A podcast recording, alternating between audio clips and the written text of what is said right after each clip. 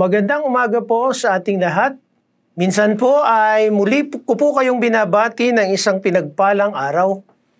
At we would like to welcome everybody and join us once again para po sa ating uh, daily blessing or paano po tayo makatanggap ng araw-araw na pagpapala ng ating Panginoon. Pero bago po tayo magsimula ay nais ko po muna kayong anyayahan para po sa isang maikling panalangin. O Diyos na makapangyarihan sa lahat, maraming salamat po sa umaging ito, Panginoon, at ikaw po ang Diyos na gumawa ng langit at lupa. At sa iyo po namin ipinagkakaloob ang araw na ito, Panginoon. Pagpalain niyo po ang buhay ng bawat tagapakinig at ayaan mo ng iyong salita ay magsilbing gabay at ilaw sa bawat takapakinig nitong programang daily blessing. Salamat po Ama at patuloy namin dinideklara ang kapangyarihan ng iyong banal na dugo, Panginoong Yesus, sa aming kalagitan. Salamat po Diyos and Holy Spirit. We'd like to acknowledge your presence today. In Jesus' name we pray. Amen and Amen. So minsan pa po ay makakarinig po tayo ng isang ng uh, word of encouragement today. And my topic today is about getting closer to God. How to get how to get closer to God. So, I would like to read first from the book of James, chapter 4, verse 6 to 10. Sabi po rito sa aklat po ng Santiago, Kapitulo 4, talatang 6 hanggang 10. But he give more grace Wherefore he said, God resists the proud, but give grace unto the humble. Submit yourself therefore to God, resist the devil, and he will flee from you. Draw nigh to God, and he will draw nigh to you. Cleanse your hands, you sinners. Purify your hearts, you double minded. Be afflicted and mourn and weep. Let your laughter be turned into mourning and your joy to happiness. In verse 10, Humble yourself in the sight of the Lord, and He shall lift you up. So ito pong talatang ito ay nagbibigay po sa atin ng ilang kapamaraanan how we can come close to God. Alam niyo po sa buhay mo natin, napakalaga po na habang tayo ay tumatagal sa Diyos, o tayo yung mga Christian na for how many years, importante po na makikita natin na hindi po tayo nalalayo bagkos patuloy tayo nagiging malapit sa ating Panginoon. Alam niyo, alam niyo po ang isang blessing po na maaari nating matanggap ay yung pong makita natin at makilala ng malalim ang ating Panginoon. At kayo pong mga baguhan, kung kayo po ay nakakarinig, ay malaman niyo po ang heart ng Lord sa atin.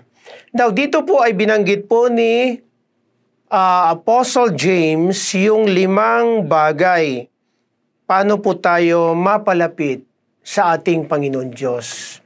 Alam nyo, napakalaga po yan na makita nyo po ito.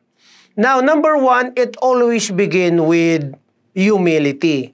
Sabi po roon, God resists the proud, but he give grace unto the humble. In verse 6 of James chapter 4. So it always begin with humility. We yield to his authority and will commit your life to Jesus and his and take uh, allow God to take control and be willing to follow him. Yan po yung unang kapamaranan. Paano tayo magiging mas malapit sa puso ng Diyos ay ang kababaang loob.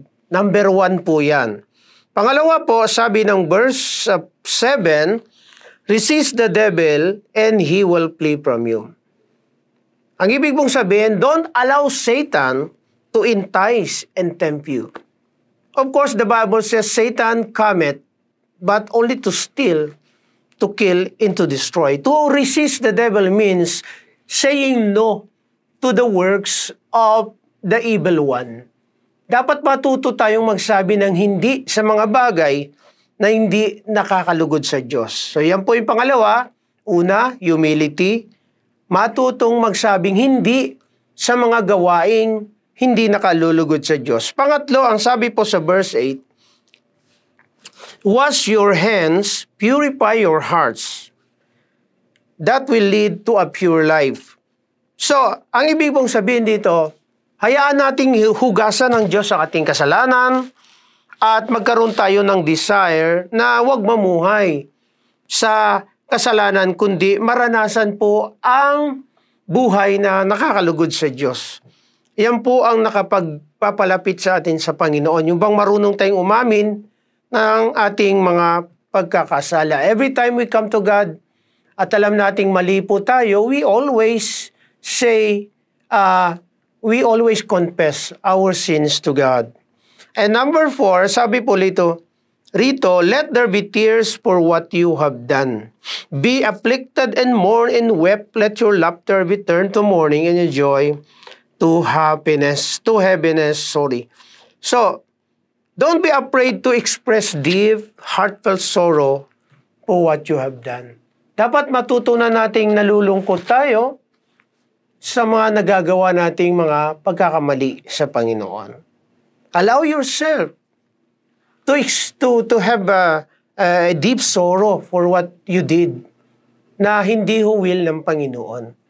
So yun po isa sa magpapalapit sa atin sa Diyos. Sabi nga ni David, sacrifices, eh hindi mo yan tinatanggap burnt offerings. But a broken heart and a contrite spirit, you will not despise. Sabi po ng Psalms 51. And last of course, but not the least, number 5, If it always begins with humility, then it always ends with humility. Sabi po sa verse 10 ng James chapter 4, Humble yourself in the sight of the Lord and He shall lift you up. Nung unang-una sabi niya, yung grace dadaloy sa atin. But this time, the Bible says, God will lift you up in honor. It ends with humility.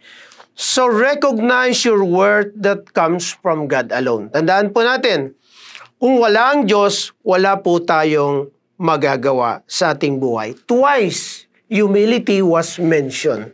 So mga magulang, mga kapatid, yan po ang lima na sinabi na Apostol Santiago na magbibigay ng na maglalapit sa atin sa Diyos.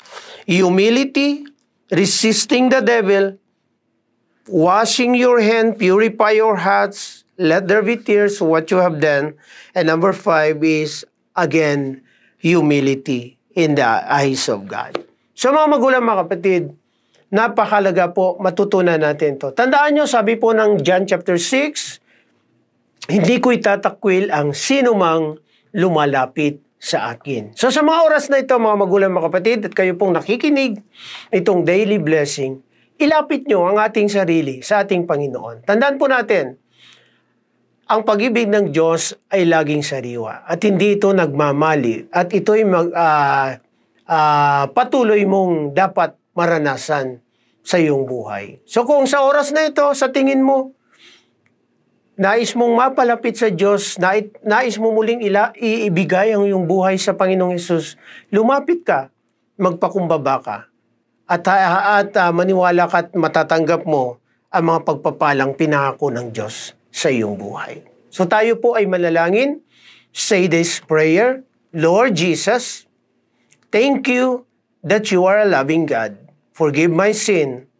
Cleanse me with your blood. And right now, Father, thank you for your grace. I give to you my life. I give to you my heart. Jesus Christ, right now, I declare that you are my Lord, my Savior.